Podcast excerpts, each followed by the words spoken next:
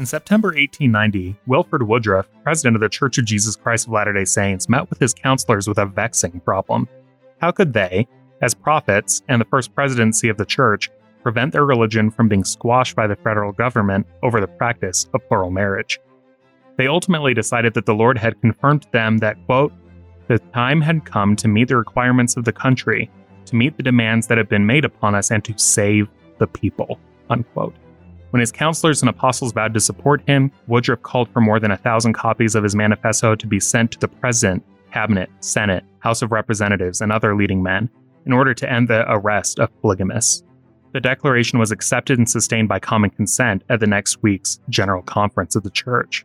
Most Latter day Saints seem to have approved of the decision.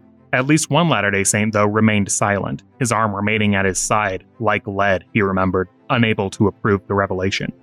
Another Mormon man wrote Many of the saints seemed stunned and confused and hardly knew how to vote, feeling that if they endorsed it, they would be voting against one of the most sacred and important principles of their religion. And yet, as it had been promulgated by the prophet, seer, and revelator and the earthly mouthpiece of the Almighty, they felt it must be proper for some reason or other. A great many of the sisters wept silently and seemed to feel worse than the brethren.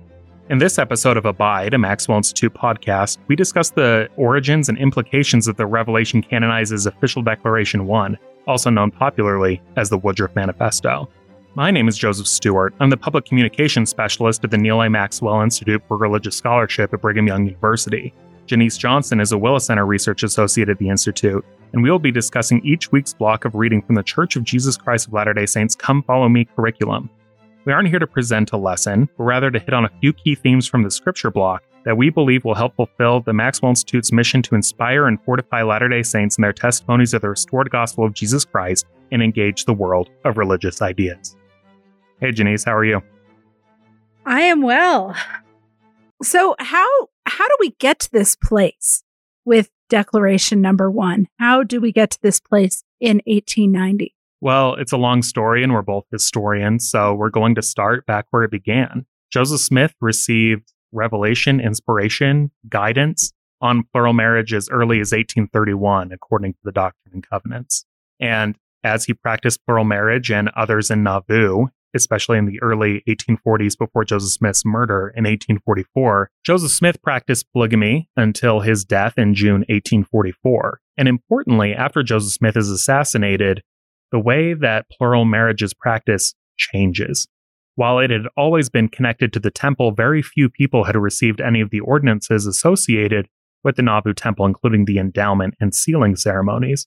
But after Joseph Smith's assassination, Brigham Young received inspiration that all worthy men and women should receive temple ordinances. And as that came to be, more people also entered into polygamous relationships.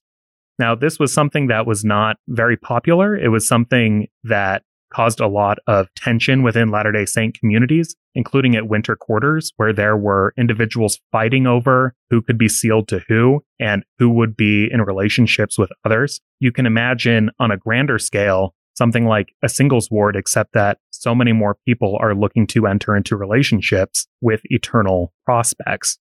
Now, the Latter day Saints make their practice of plural marriage known publicly in 1852 when Orson Pratt uh, speaks at a general conference as directed by Brigham Young. And he gives the basis of two things for why the Latter day Saints practice plural marriage. The first is because God directed it. This is something that cannot be overstated that the Latter day Saints practice plural marriage because God commanded them to. The second was looking to biblical justification that patriarchs like Abraham, Isaac, and Jacob had practiced plural marriage, and it was something that was sound to Latter day Saints.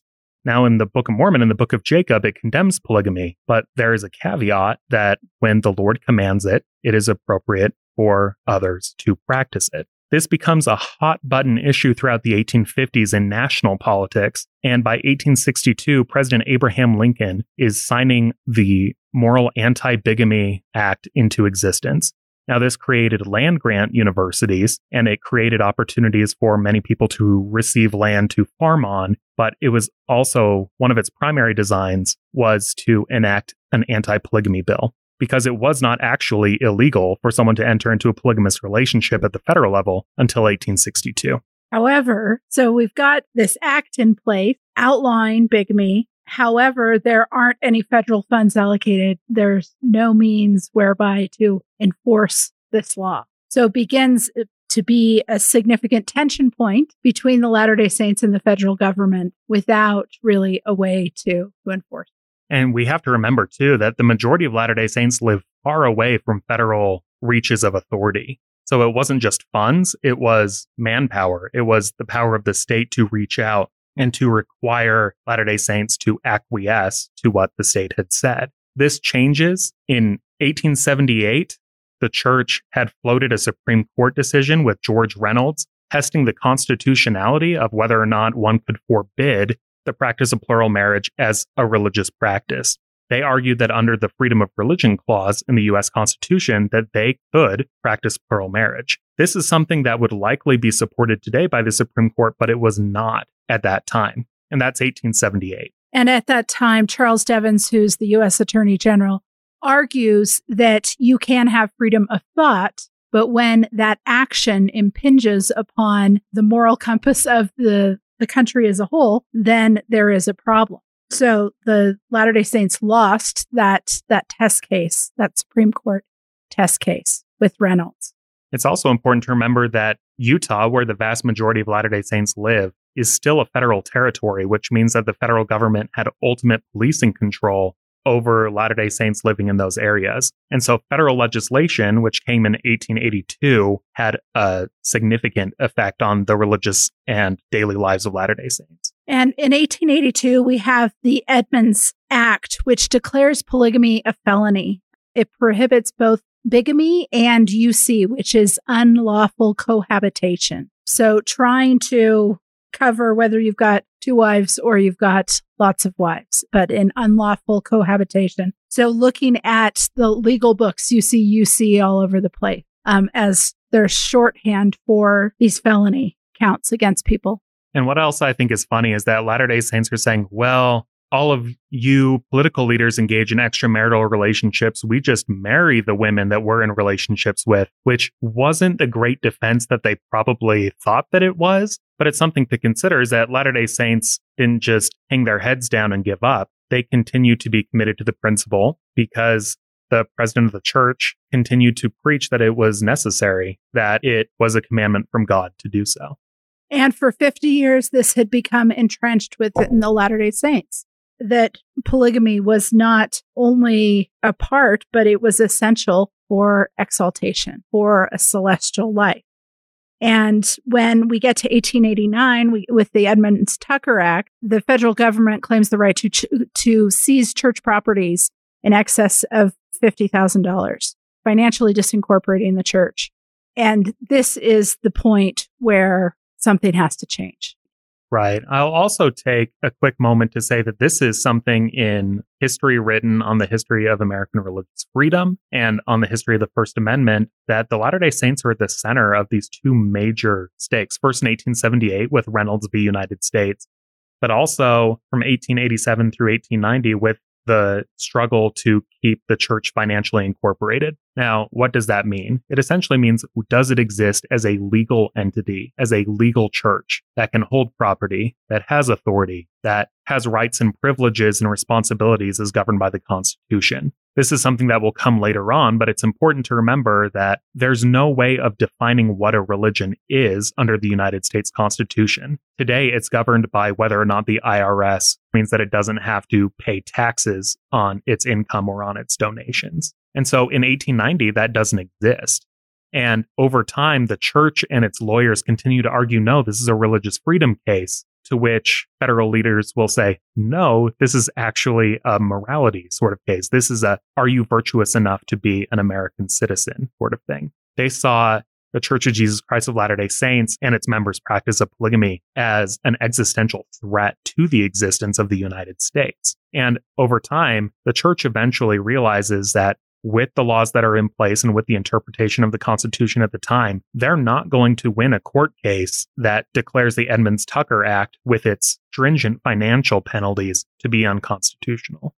During this time, the church sacrificed much to uphold this belief, believing that this was or ordained of God George Q. Cannon is at the center of the church's efforts to um, to live the law of plural marriage. Cannon was faithful member of the church. He served as a missionary in Hawaii in the 1850s. He and a native Hawaiian, jo- uh, Jonathan Napela, were central in translating the Book of Mormon into Hawaiian. By the time that we get to, to this period that we're talking about today, he is a member of the First Presidency. He has been jailed at the federal penitentiary at Sugar House for UC, unlawful cohabitation. We have those iconic pictures of, with George Q. Cannon in the middle of all of these Latter day Saint men in stripes. And he has been on the run himself with other members of the first presidency. And he is has also sacrificed much to to uphold this. And he sees president woodruff in the the months and years that lead up to 1890 um, he has heard him speak with other church leaders asking about how they are supposed to uphold god's law and the the land. These tensions pull to to a breaking point.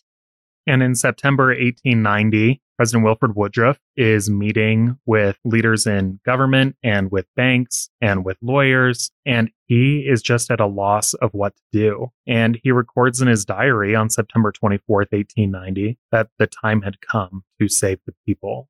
And this is something that I find particularly moving because it could not have been an easy decision to say that or even to consider it. In December 1889, President Woodruff and his counselors had sent out a circular letter, the same sort of letter that might be read over the pulpit at a Latter day Saint congregation today, asking Latter day Saints to fast and pray that they might be delivered from the federal pressure. And I can only imagine how difficult it must have been for President Woodruff to have recognized we fasted and prayed for an answer, and it's not the answer that we expected, or frankly, probably that they wanted but nonetheless, knowing that it was revelation that came from the Lord. This is something that comes through too when President Woodruff and his counselors, George Q. Cannon and Joseph F. Smith, remember the F, meet with apostles and presidents of the 70. And those men there are in tears. And one says that I would have rather died rather than to change my position or the church's position on this, but I know that this came from the president of the church and it has been confirmed to me by the Holy Ghost that this is the course to take. And I think that many of us can look back on times in our lives when we've received revelation we haven't necessarily wanted to because it asked us to do something incredibly difficult, incredibly painful, or both. But this is what happens is that when the Lord gives direction, we need to follow it and trust him enough to do it they were prepared to go to great measures, even greater measures than had already been taken. They were prepared to go to Canada or go to Mexico or do what was necessary if the Lord's word was that this needed to continue. But the Lord's word came differently, and that relief came differently. I think it's striking that in section 132, I think it's verse 52, but the Lord says it's actually 50. I make a way for your escape. And I think we see the fulfillment of that here.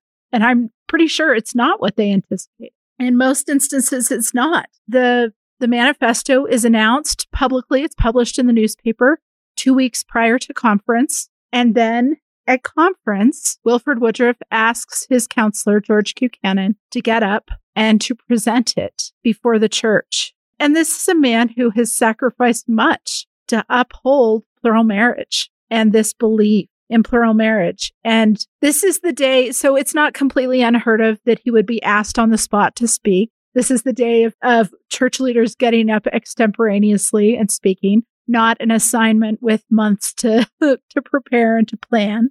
But Wilford Woodruff asks him to speak and he gets up and he is completely blank. His brain is blank. But he remembered back a conversation from the fall of 1889 when Wilford Woodruff met with the stake presidency. And he quoted section 105 to the stake president, where the Lord said regarding the saints in Jackson County after the expulsion from Jackson County that the Lord had accepted their offering. And he he thought of that and the, these words. Oh, excuse me. It was 124 verse 49. So his blank mind is filled with this scripture. when I given a commandment to any of the sons of men to do a work unto my name, and those sons of men go with all their might and do all that they have to perform that work, and their enemies come upon them and hinder them from performing that work, behold, it behooveth me to require that work no more at the hands of these sons of men, but to accept their offerings. George. Cannon says, I did get great freedom and spoke with ease, and all fear was taken away. And I think that's a really remarkable moment completing that that testimony for him. But as he looks out, there are people who are crying in the audience. There are people who don't know what to do. They've had a couple weeks, but it still hasn't completely settled on them that they are taking such a significant change of direction.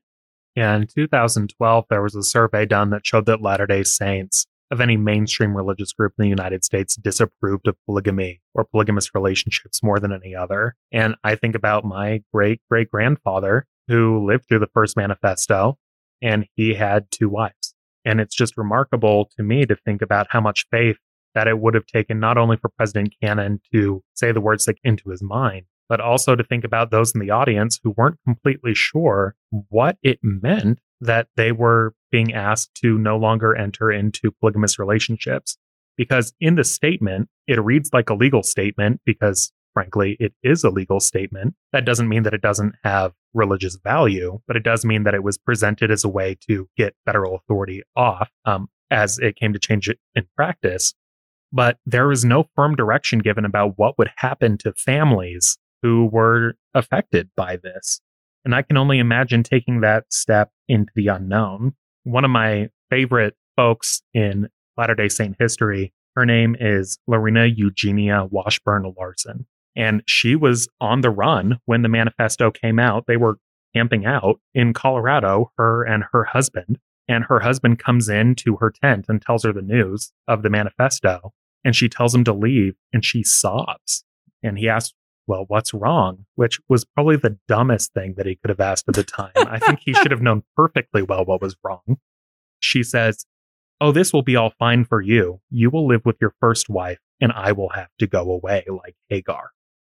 And she talks about this darkness that overcame her. And eventually, that night, she receives a spiritual confirmation that the manifesto is the word of God. But we cannot underestimate the impact that revelation has on people, especially when they're not expecting it or it requires great sacrifice. I think that it's one thing for Latter day Saints to make jokes about polygamy or to have to put up with jokes about how all Mormons are polygamous or things like that. But it's quite another to have to think about Lorena Larson and others who lived through the fallout of official declaration. And we get a variety of responses. Women always bore the weight of this. Zina D.H. Young, been a General Relief Society president uh, of Two Prophets, wrote, Today the hearts of all were tried, but looked to God and submitted. And then some celebrated. Annie Clark Tanner said it was a great relief to be over. But I think that we can't forget about those who felt that dense darkness and worry about what this meant. One of my ancestors who died prior to the manifesto, I think would have felt similarly. She was the second wife who was stuck out in Tooele trying to scrape by and to have the prospect of no help from her husband would not be great. Yeah, we should also go on to say that President Woodruff eventually says very firmly, you are not to abandon your families. Especially speaking to men, he says, I did not, could not, and would not promise that you, meaning men, would desert your wives and children. This you cannot do in honor. And I'm very grateful that he said that, but also wish that it could have been a part of the first manifesto so that there was clear direction from the beginning. I think that that could have saved a lot of heartbreak in the long run. Something else to think about too is that we started the podcast episode thinking about Joseph Smith's practice of polygamy in the 1840s, and then it ends in 1890. This is a very long process. We'll also say that this revelation, it so often comes as a process of many years. And thinking about Wilford Woodruff speaking not only to his counselors, but to wise people of many different backgrounds, people whose advice he sought and implemented because he trusted that the Lord would inspire him through those that he was speaking to. And I think it's crucial for us to remember that the revelation we receive often depends on the people we're talking to, not just the things we're reading, not just the temple sessions we're attending, but that God often answers our prayers through the thoughts and actions of other people. And this has been so deeply ingrained within the saints that it, they are not going to stop on it. They're not going to turn on a dime. It is going to take time. The end of the introduction, um, I would note that both the introduction to official declaration Number one and number two are relatively new. They were both written for the 2013 edition of the scriptures. But the last line of the introduction of official declaration one reminds us this led to the end of the practice of plural marriage in the church. This was not the church stopping on a dime. This took years. Yeah. So this is something that I've discussed with other historian friends that it took about 15 years for plural marriage to become accepted widely in Latter day Saint communities. It's not just accepted intellectually, but also practiced that way. It also took about 15 years for it to stop. So roughly 1840 to 1855 is about how long it took for it to become accepted in Latter day Saint communities. And then 1890 to about 1905 is roughly how long it took for it to be an accepted practice within the church. And so this is also something that I would implore others to give grace to those who are learning new things, whether they're new investigators who are having a hard time thinking about coffee or attending two hours of church on Sunday, to yourself as an individual, that sometimes things take time, but that the Lord promises blessings when they're accomplished and help along the way until it is accomplished. The Lord's patience with us. And I think we also see this process um, along with the official declaration itself. We also have excerpts from speeches that Wilford Woodruff gave at the time. And I think those are useful for us to think about Wilford Woodruff's process and how he is going to lead such a significant change. For 50 years, they had understood this as essential to their salvation and exaltation. And that is going to be a, a, a significant change. They're going to have to retool and rethink their whole concept of salvation. In those excerpts, we have from President Woodruff saying, I say to Israel, the Lord will never permit me nor any other man who stands as the president of this church to lead you astray. It is not in his program. Now, some use this to infer that prophets can't do wrong. the prophets are infallible. But I think this context here is essential. He is saying we've thought about the role of plural marriage in our salvation and exaltation one way for 50 years. And I am telling you, perhaps opening the way that maybe we misunderstood. Maybe this isn't essential.